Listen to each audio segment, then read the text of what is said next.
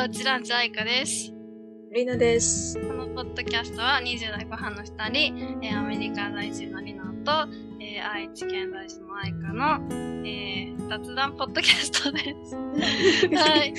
要するにね。はい。変わったね。今日はだいぶ変わったね。雑談ポッドキャストに変わっちゃいます。ストです。うん雑談という名の好きなことを好きなだけ話すね。まあ、雑談にしてはちょっっと難しいトピックもあるかもしれんけど、と。まあ基本的に雑談だね。あんまり何も基本的に雑談考えずに。そうそうそう。今日は、あれ、リナが、大学の時にさ、ミネソタの大学の時に、うんノルウェー行ったって言ってたじゃん。言ってたね。そう、それの話、言 ってたね。ノルウェーの、その、なんだろう、なな何したかっていうか、どういう感じで行ったのかっていうのを聞こうかなって。うんうん。ノルウェーね。そう。ノルウェーってさ、もうう絵本、絵本のさ、世界だからさ、うちからしたら。どういうイメージ？なんかフィヨルドとかそんな感じ？雪国なんかピーター・ラビットみたいな。ピーター、ピーター、あ、ピーターラビットね。絵本のさ、世界でうんさ、うんうんうん。森がたくさんあってさ、ウッドのロ、なんなんだろう、ウッドハウスみたいなさ、うん。なんかポツンって田舎にある感じ？うんしかないの？それか街中のさ、それこそディズニーみたいな洋風なさ、レンガ、レンガっていうか石造りの街？が街中にあるみたいな絵本の世界？絵本の世界ね。しかイメージがないんだけど、実際。どうなんだろうみたいな。で、その前にまずさ、なななんでノルウェーにな行くってなったのもともとね、あの、スウェーデンっていうか、あの、北欧自体には興味あったんだけど、なんかあの、スウェーデンうん。スウェーデン語を学びたいなと思って、それが、うん。その大学、私の行ってた大学を選んでる理由だったんだけど、スウェーデン語がなくって、ノルウェー語は、あの、やってるっていうことで、ノルウェー語を取ることになって、うん、で、あの、まあ、2年ぐらい、あの、最終的に勉強したんやけど、うん、で、ノルウェー語を勉強するなら、行くならやっぱりノルウェーっていうので、うん、もうでも、そうだね、大学行ってから、スウェーデンからノルウェー、まあ同じね、同じような、あのね、あの、場所にあるし、結構同じようなね、文化も共有してるから、うん、まあノルウェーでもいいか、最初はね、もうスウェーデンじゃなくて、まあノルウェーでもいいかなっていう感じ。もう本当に軽い感じだったんだけど、あれ、スウェーデンとノルウェーって隣国だっけ？隣国だね。あれ？あれちょっと待って。デンマークが、ち ょどっと待って。こにさ、ヨーロッパの地図があ、全えっと然待ってね、あ、違う、隣国じゃないかも。あのね、ノルウェーが、端っこ？端っこってわかんない。あ説明が悪すぎるね。えっと、西側？西側で、うん、真ん中にうん。デンマークかな？で、あの、み、東側に。あ、待って、待って、今ね、見たんだけど、地図。隣っぽいよ。隣だったらごめんなさい。本当にごめんなさい。隣か。うん、隣で、えっとね、一番左、左手っていう、左手が、あの、西側が、これ、えーがノルウェーで、で、その東側にスウェーデンでェーデンマーク全然フちゃうわ。あ、ィンランド、デンマーク。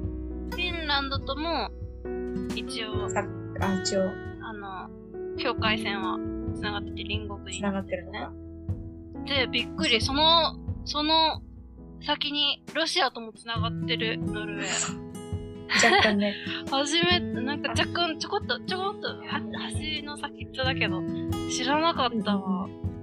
久しぶりだからさ、チーリの感覚忘れてた。ごめんなさい、本当に。いやいや、行った、の、行ったせのに隣国さえ分かんなくなってた。申し訳ない。で、まあ、そうだね、大学でノルウェー語を勉強して、まあ、だからどうせね、勉強してるんだったらね、あの、その国に行きたいなと思って、あの、ボランティアで行くっていうことだけ？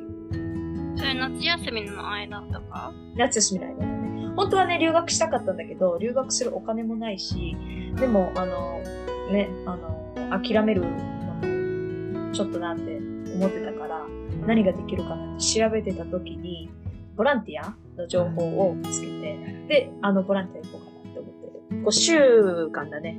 5週間？うん。5週間、6週間？1ヶ月半ぐらい。そうだね。1ヶ月半ぐらいノルウェーに行ったね。で、ボランティアは、あの、有機農業の、あの、ボランティアなんだけど、えっ、と、ウーフっていう、ワールドワイドオーガナイゼーション on オーガニックファームかな？なんかそんな感じの、あの、団体があるんだけど、そこでノルウェーのボランティア情報を見つけ、うん。で、あの、まあ普通にそうだね、あの、留学するときみたいな感じでアアプライして、アプライして、あの、ひなんだっけ、あの、受け入れが決まって、うん。そのまま行くことになったって感じ。夏休み。それってさ、ボランティアの場合は旅行の普通のパスポートで行くのかな？うん、普通の、あの、パスポートで行ったよ。もう。観光ですって言って入って。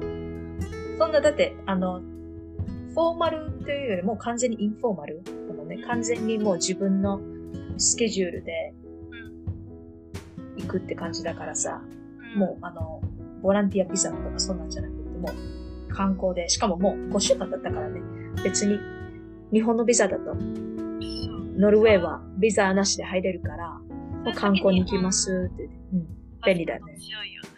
強いね。そうそうそう。で、5週間。場所はね、あの、めっちゃちっちゃい、えーっと、やば。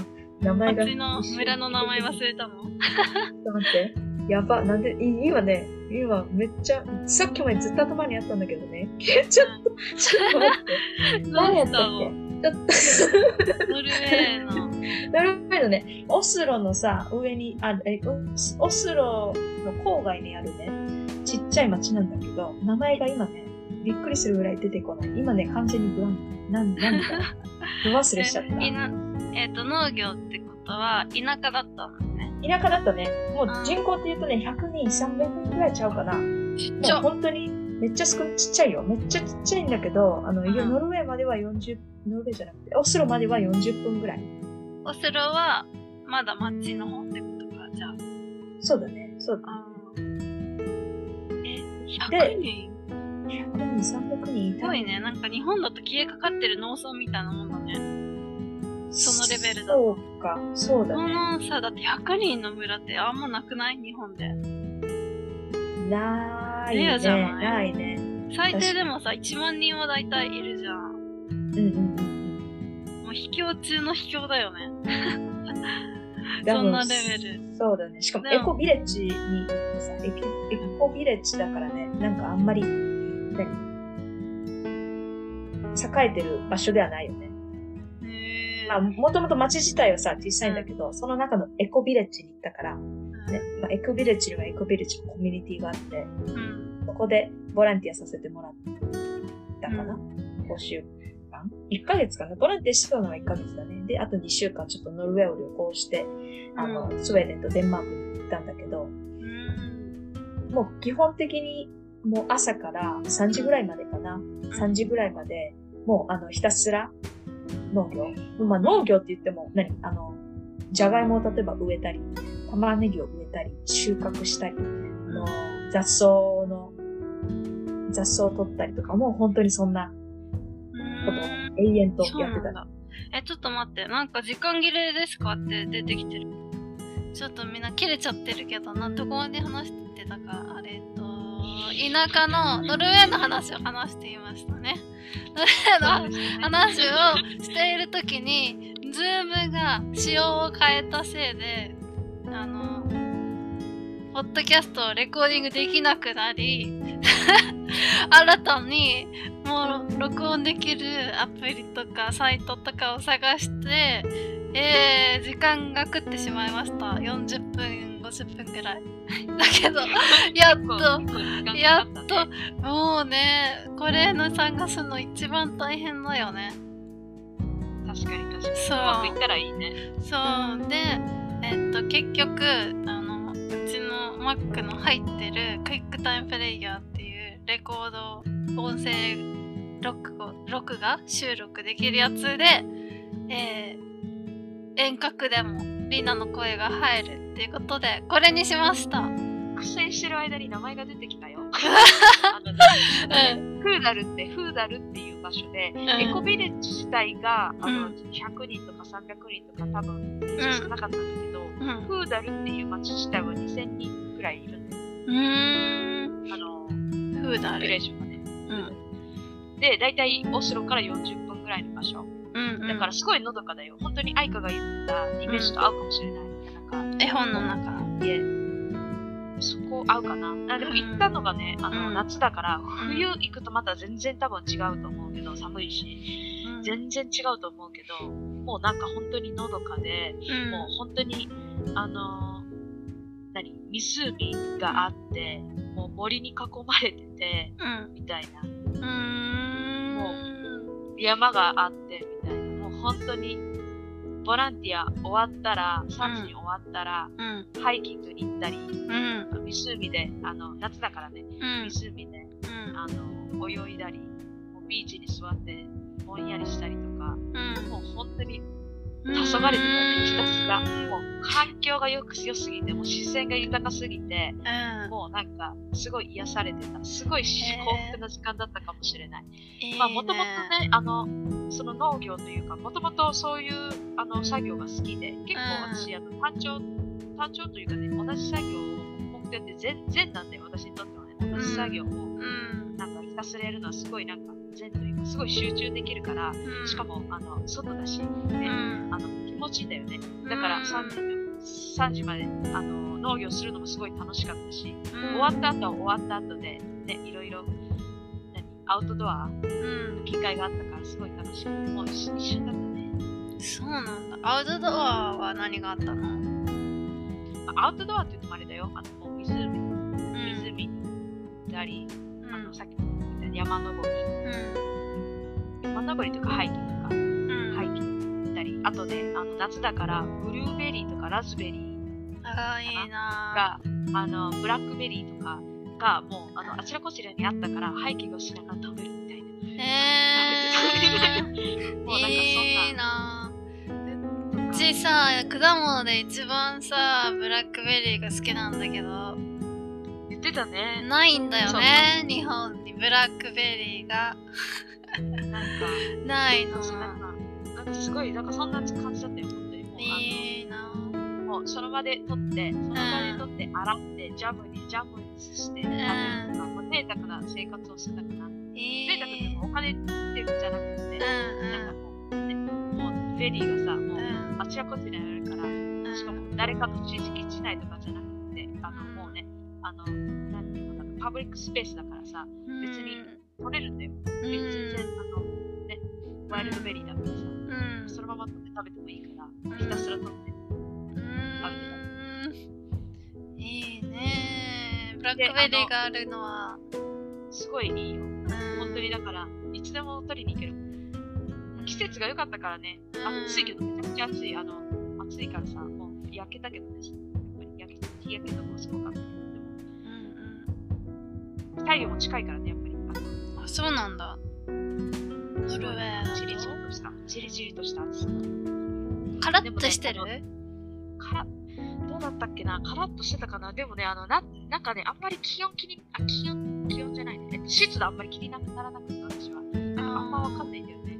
どうだったっけな？多分ね、地面、カラッとしてはなかったと思う。まあでも、日本の環境に来てたらね、うんちょっとぐらい湿度が上がってもあっても、あんまり気にならないというか、生きにくい感じの、あの夏ではなかったのは覚えてるから、多分ね、めちゃくちゃ湿気てるわけではないけど、うん。もわっとした感じではないけど、うん。じゃあ全然いいじゃん。名古屋の夏より100倍マシだよ、確かな。うん、名古屋も湿度だらけだからね名古屋の夏はむわってしてて毎回夏バテに。なるからうちは ずっとね、あの、そうだね。湖が近くにあったからね、あのね、蚊はすごかったよ。もう、70箇所以上蚊に噛まれてたもん。それが一番大変だったからかな。蚊蚊引きつけちゃうんだよね。だだから、あの、虫除けを塗っても、うん何なんだろうね、やっぱ寄ってきちゃうっていうか、もう、うんあの、日によったら、まあ、あの、もちろんその日、1日で100箇所ぐらい噛まれたっていうあれではないんだけど、うんなんか前の分、連日、うん合計したらさ、もうなんか、後が70、80、90、100、えーもうなんかそれはやばいかゆすぎてね、それが憂日大変だったかな。やばいね。あとはね、うん。もうあの食事も提供されるし、うん家もあの提供されるし、うん。まあ、ボランティアしてるからね、だからあのボランティアだから、もうその対価として、うん。対価というかうん。あのそのおお返しとして、あの食はあの一切払わなかった払うっていうか、あの出たね、出たからうん。うん。払わなかったし、あとあの家家もさレンあの、レントとかないからさ、家賃払わなくてよかったから、すごい、すごい良かったかも。うん。個人的には、あ、これすやってやってよかったなと思ったね。楽しそうだもんねだってノルウェーっていうさなんか全然違うじゃんなんなんていうの？アメリカと。うん全然違う。でもね、あの、平日、平日はボランティアしてたんだけど、あの、週末はもう一日空いてて、週末うん一日というか、もうあの土日も一日中空いてて、うん。どっか行きたいなと思ってもね、あの、土日バス走ってないんだよ。えだからあの、それは大変だって、行くにもうん。行けないみたいな感じだったんだね。だから、あの、うん。ヒッ友達とヒッチハイクしたの、最後。うヒん。ッチハイクでオスロまで行って、うん。帰りは？帰りもヒッチハイクで。すごいねそうそうそう。見つかるんだそれででもね、最初はなかなか見つからなかったんだよ。で、あの、ノルウェーの人もそうだから、なんかあの、多分あんまりヒッチハイカーに慣れてなかったのかな、その時は。うんなかなか見つからなくって。うんで、最初にやっと見つけた人はスイスからの旅行客だった。やっと若い、若いカップルで、んスイス人なんだけど、うんノルウェーに旅行します多分レンタカーだろうで、走って、その人、そのカップルが私たち二人、おあの、他にも女の子一人、二人で、あの、ブラジル人の女の子と私と、二人でヒッチハイクし、ヒッチハイカーを探してたの。ヒッチハイカー？うん。やってくれるね。受け入れてくれる車ね。てくれる車を探してたんだけど、そうそう、やようやく見つかって、お城まで、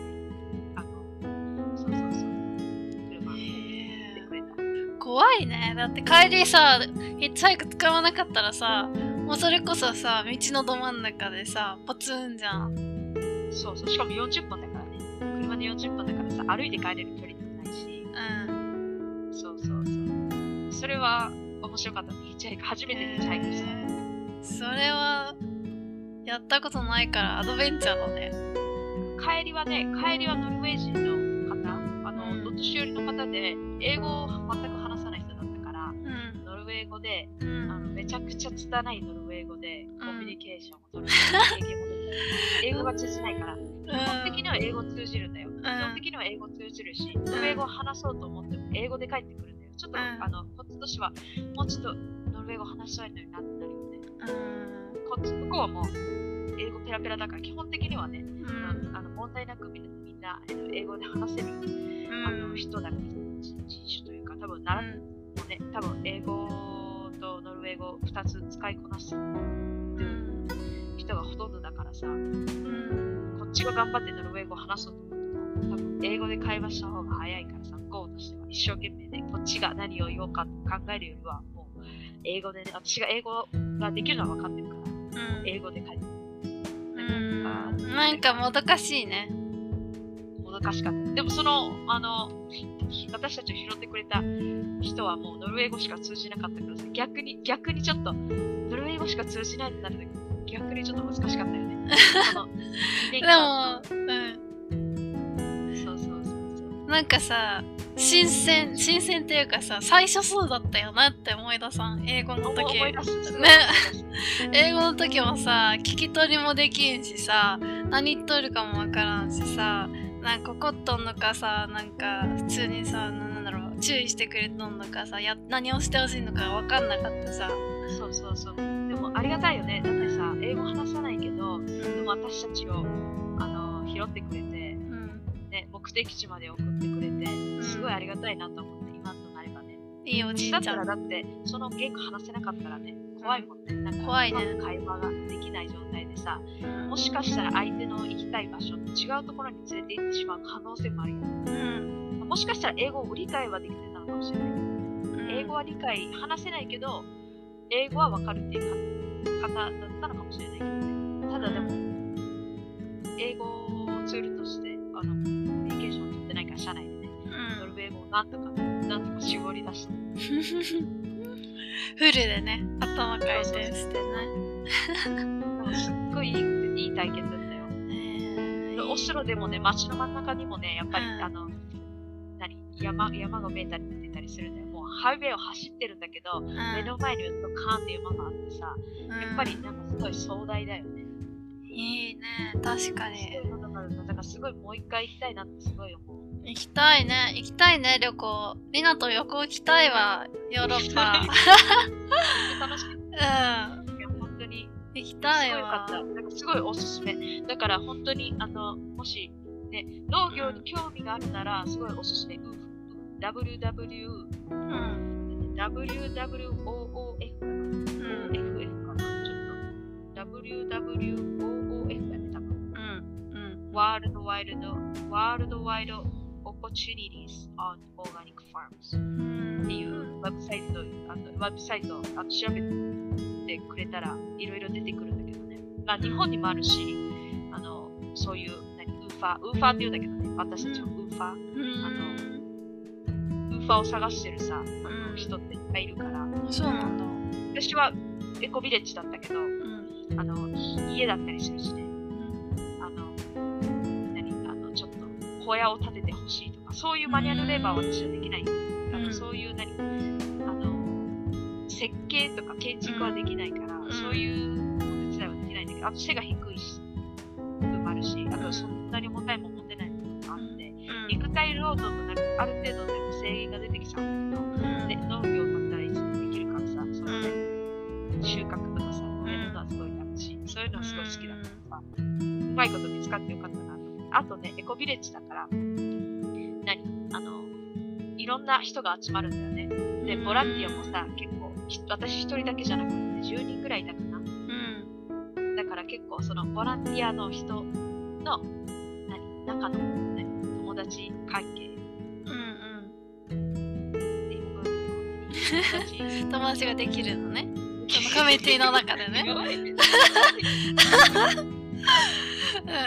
友達ができたのね。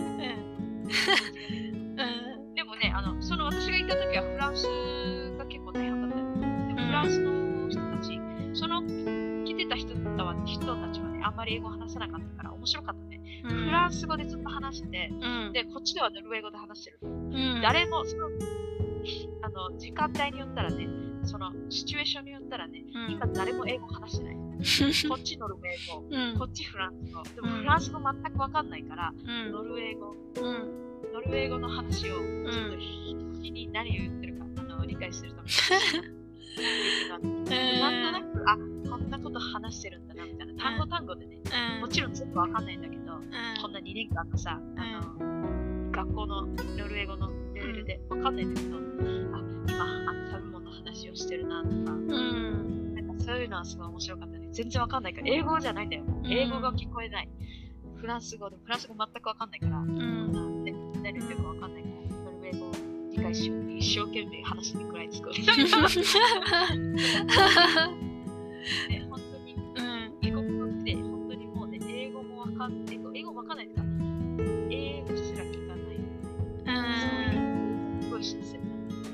新鮮だねもうさ話せばね、もちろんみんな英語で話すんだけど、ノルウェー人がノルウェー人と話すとやっぱノルウェー語だからさ、もちろん。うんノルウェーの国の中自体では何がなんていうの？公用語になってるの？ノルウェー語が公用語になってるの？ノルウェー語。と英語え英語？も多分公用語なんじゃないかな。そういう国ってさ3カ国語ぐらい話せちゃったりするじゃん話せると思う。話せる。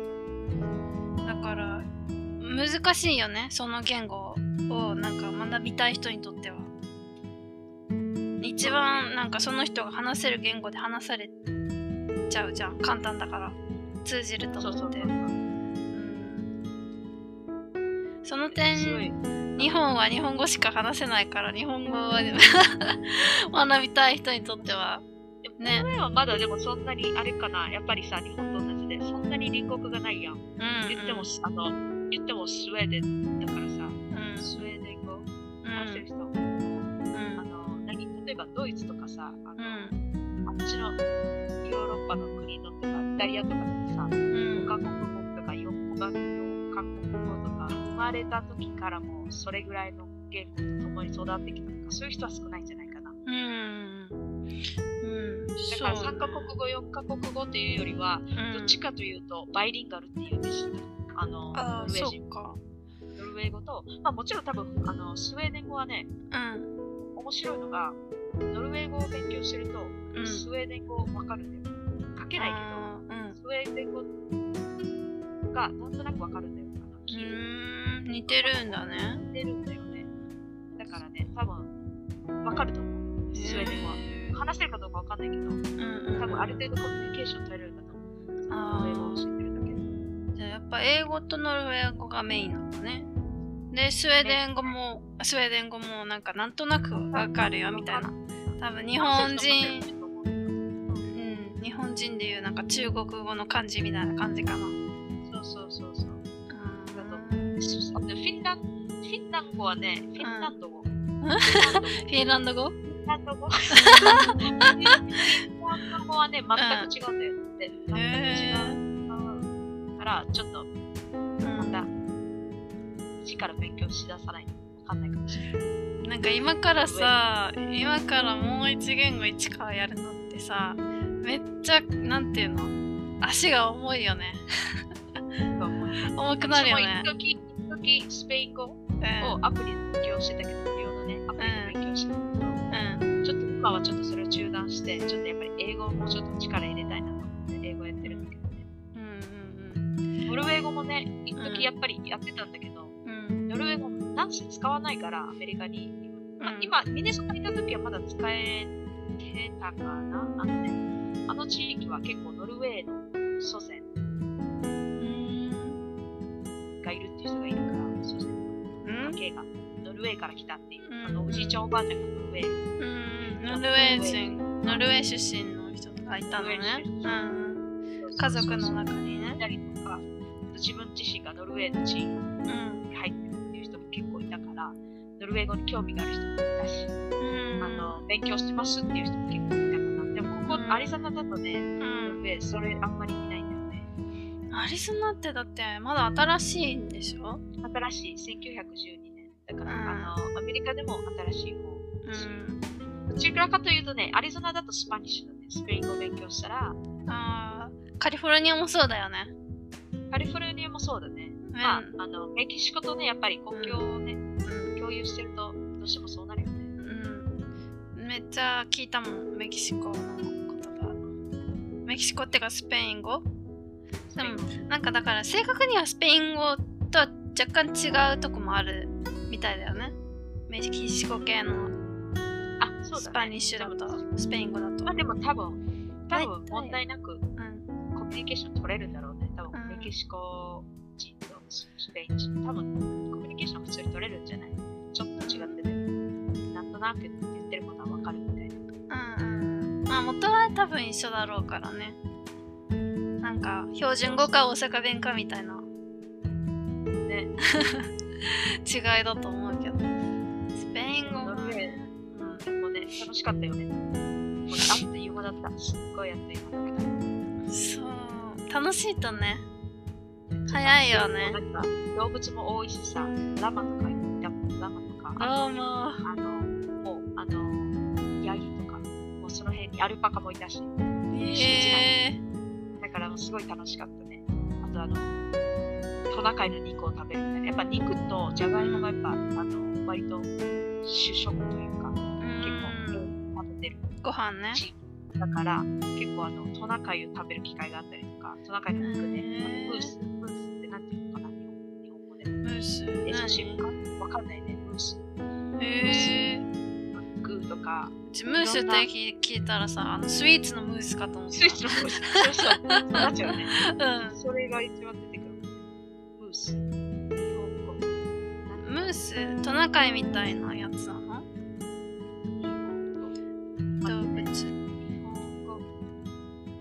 アメリカヘラジカだって、ヘラジカ。わからんね。日本にはいないってことは分かったよ。アメリカヘラジカ？ヘラジカらしい。そうそう。なんか食べたいと。すごい言いたくなる名前してるね。アメリカヘラジカ。アメリカヘラジカ。えー、大きいんだね。大きい、めっちゃ大きいよ。へなんかえ本当になんか、アメリカにいてもあんまり食べるような、あの、食べるような機会がないうん。肉を食べたかな。うーんノルウェーにさ、行くのはさ、アメリカから直行便？直行便？で、私ね、あの、いや、直行便じゃなくて、う行っん。たんで、あの、ノルウェー行く前に、ドイツに1週間、うん。ステイをしたんだよ。ホストマザー、その時住んでたホストマザーの友達が、あの、ドイツ人で、ドイツのミュンヘンなんだけど、ミュンヘンに住んでるから、うん。その期間、うんちょうど、あの、予定ないし、っていうことで、あの、1週間受け入れてもらって、えそこで、あの、旅行、そう1週間、ミュンヘンで過ごしたんだよ。そっから、ノルウェー行ったから、一旦ドイツに入ってるね。ー、え1週間ミュンヘンで過ごして、あの、ドイツからノルウェーに飛行機に乗って、ー、そうなんだ。じゃあ、ドイツも行ったんだね。いいドイツね。も行った。ホームステイだからね、何がいいかってやっぱね、あれだよね。あの、もうその現地の人の生活うん。をもう本当に体験したって感じ、どっぷり使ったっていう感じ。観光、うんまあもちろん観光名所も行ったけど、うん。もうもう普通のさ、観光客が行かないような普通のアパートうん周辺をさ、歩いたりとか、地元の人しかいないような公園に、ねうん。一緒にそのホスト、ホスト、まあ、その時のね、ドイツのホストマザうんーと一緒に連れてってくれたんだね。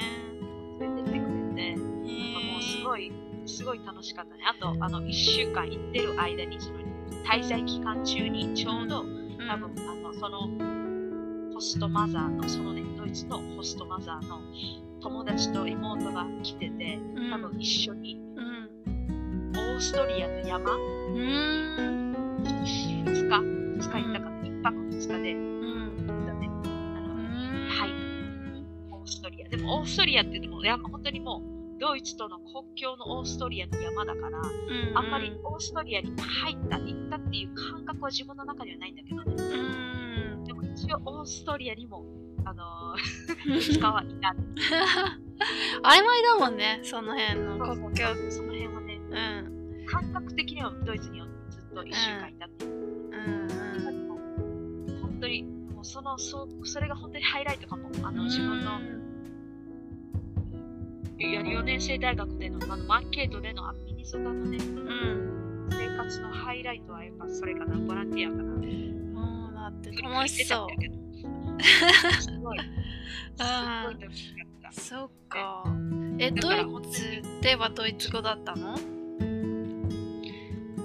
喋ったの？英語喋ってたけど、ドイツ語喋れないから、あ彼らが喋るのはもちろんあ、ドイツ語ね。ドイツ語だね。ドイツ語全くわからない。だからもえう、どうしようかと思って、もうわかんないよね。まあでも私がいるから気を使ってね、英語で話してくれてたけど、うん。もちろんね、もうドイツ語も全く ドイツ語、 Guten Morgen、Danke しか覚えてないわ。本当にそれで私ももう本当にね、 Danke ぐらいのね、 Danke とかもう本当に。本当にそんなレベルだから、もう英語。の、ねで。も彼らも英語喋ってたけどね、私、そうだね、私普通に英語で話してくれてたから。ドイツだって確か3カ国語ぐらい話す国だよね。なんか、話まあでも地域によるんじゃないかな。まあでも、うん、地域によって多分フランス語だったり、んスペイン語だったり変わるかな、もしかすると。でも全然普通に英語で話せてたよ。そうか。でもドイツ語なまりの英語じゃない？ドイツ人の人だから。うんね、もちろん。ねね。ドイツアクセント。うんうん、ドイツがアクセント。なんかわかるよね。日本語のさ、ね癖とさ、なんかそのさ、韓国人の癖と中国人の癖とさ、英語話違うよね。今ね、多分ドイツ人の英語はどれでしょうって聞かれても多分わかんないと思うけど、うん。その時もね、完全にもうアクセント。まあ、人によってもちろん全然違うけどね、日本,、うん日本人でもさ、人によって全然、う英語のアクセントが違うように、うん。ドイツのももちろん違うけど、うん。面白いよね。面白い。そっか、ドイツも行ったのね。ドイツも行った。でも基本はもう、基本はノルウェーだね。基本はノルウェー。でうんボランティア、農業ボランティアを、有機農業だね。うん一切農薬使わずに、もう手で。うん。機械もあんまりなかったね、その時は。本当にもう全部、あの、人、うんうんうん。何の農業やったの？野菜？ベリー系？野菜だねあ、えっとね、あの、ベジ、ほ基本的にベジだけど、あの、野菜だけど、うん。ストロベリーもあったね。イチゴもあったし。うんうん。そっか。じゃあ、あんまりそんなに重くないやつだね。ないねうんうん。え収穫と、ちょうど行った時期が行った時期で、うん多分、しあの、植える、多分ね、最後の、なんていうかな、植え、植えの時期うん。に多分、私が参加して、うん。1, ヶ月の間に育ったものがあったかな。で、収穫にも携われたって感じ。うん。どっちも、どっちも携われた。あれよかったかな。いいいいね。食べれるの？それは。食べれるよ。食べえれるよ。あの、ちょっと取った、あの、取っためっちゃ大きい、あの、ズッキーニ。うん。ズッキーニが、もう、昼食に使ってるとかそういう。うん。そのじゃあ、まま、美味しいじゃん。そうそう。人参とか玉ねぎとか、もう取れたやつをそのまま調理に。調理係って、あの、私もそうなんだけど、調理係っていうのを、ボランティアもね、もちろん農業だけじゃなくって、うんボランティアがが結構何人もいるから、うんあ。の、日によったら、じゃあ、今日あなたの調理係ねってなるもう基本的に調理なんで、うん。大変だよ。10人分も調理するから。リナもやったの？やったやった。でもやっぱね、大変だよね。大変だね。料理ねヘルプがいい。10人も無理だわ。っていうのをね、学んだ。えそんな。ーメニューはどうするの？メニューもリナが考えるの？そうメニューもそその人が考える。その人その人が考える。えー、大変だ。何作ったか覚えてないわ。料理、難しい。すごいいいいい経験だったね。もう一回やりたい。本当にやりたい。うちもやりたいな。すごいいい経験だったなと思って。でも長期で休みがないといけないね。なかなかいけないね。もう仕事始めちゃうとね、なかなか。興味がある。かそのオーガナイゼーションの人みたいじゃん。めっちゃ宣伝してますみたいな。めっちゃ宣伝してます。でもね、本当にうん、いいよね。お金をかけずに、やっぱり、うん。いかにその国のうん、体験をね。体験ができるかっていう生活体験意味ではすごいうんおすすめ。確かに。まあ、他にもいろんなね、ボランティアの形があると思うけど、まあ私はまあうん農業にもちろんね、興味があったっていうのもあって、家ちょうど自分のニーズとフィットしたから。家はさ、一部屋一人ずつあったの？えっとね、最初は、最初、あそうだね、一応基本的に一部屋あったかなあるね、一人一人一部屋あったね、確か。同じ家の中に、うん。なんか何個か部屋があって、うん。共有っていう、ハウスシェアはしたけど、ルームシェアはしない。うん。じゃあ大丈夫ね。ルームシェアだとさすがにさ、さすがにね。ね、きつい時もあるじゃん。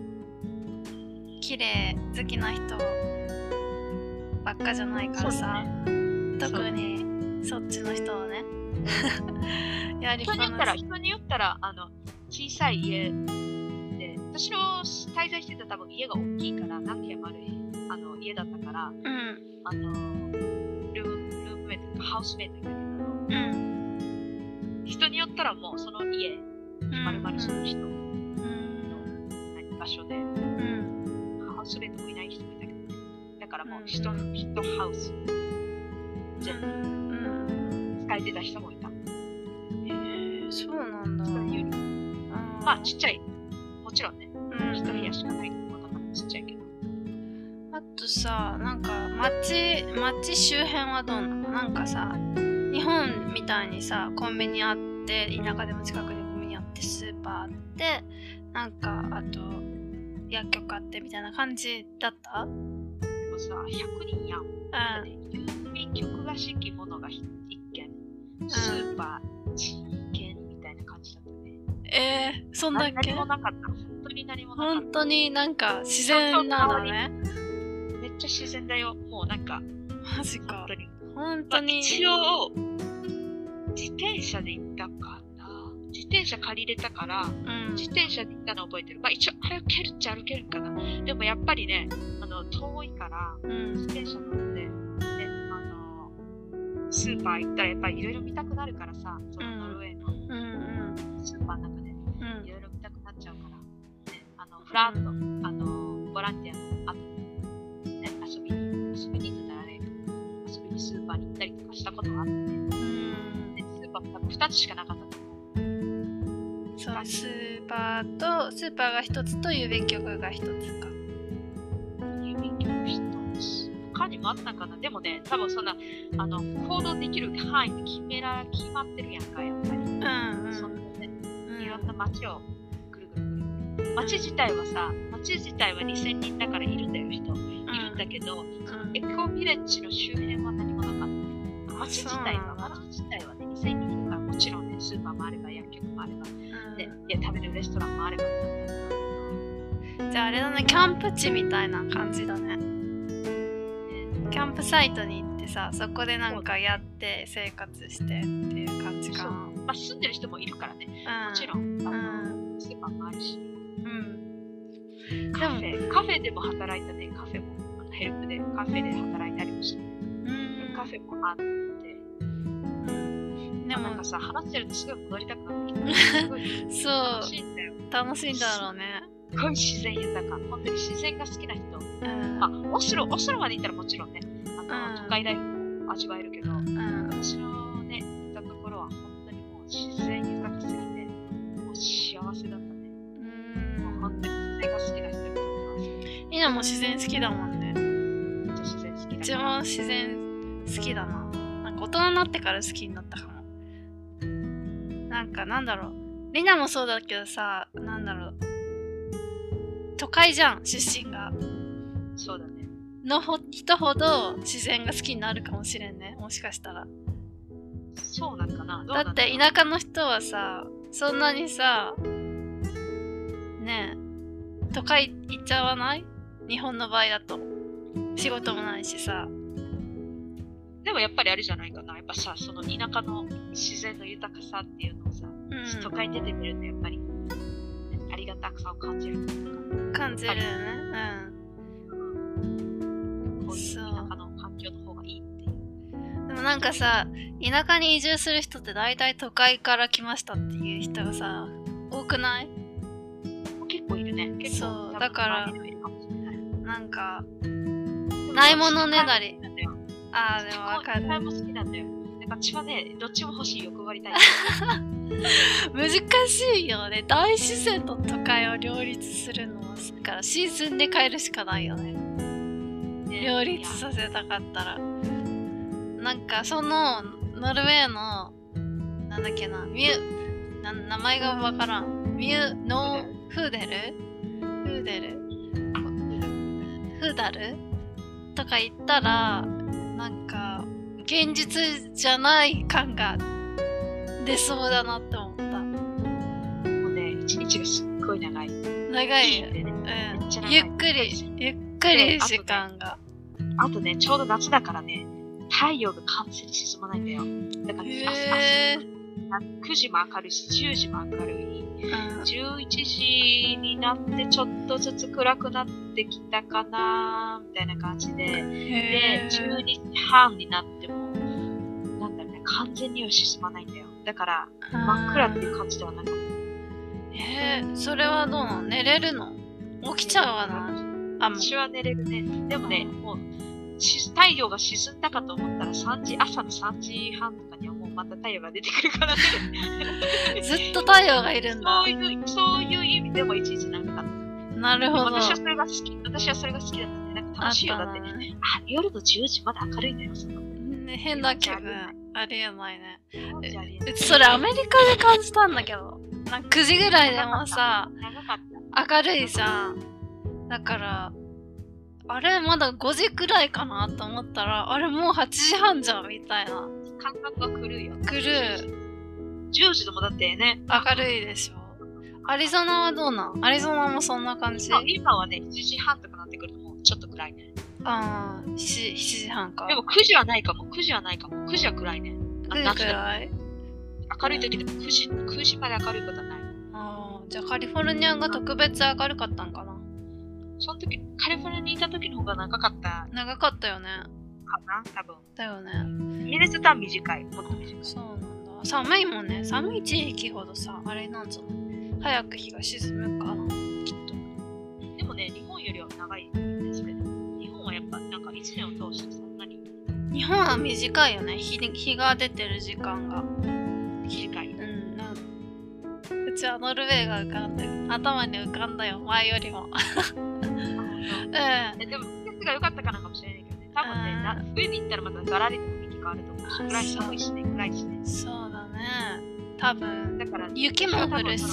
いいシーズンに、んいいシーズンっていうか、ハイシーズンに行ったから、うん。多分こういう、なんかどっちかっていうとあれだよね。うん。楽しいね。ハネムーン、ハネムーン。そうそう、ハネムーンのさ、ハッピーシーズン。そうそうそう、そう。いうイメージだよね。そうからみんなもし行きたかったら夏に行くのがおすすめだねってことだね。夏はすごい、うん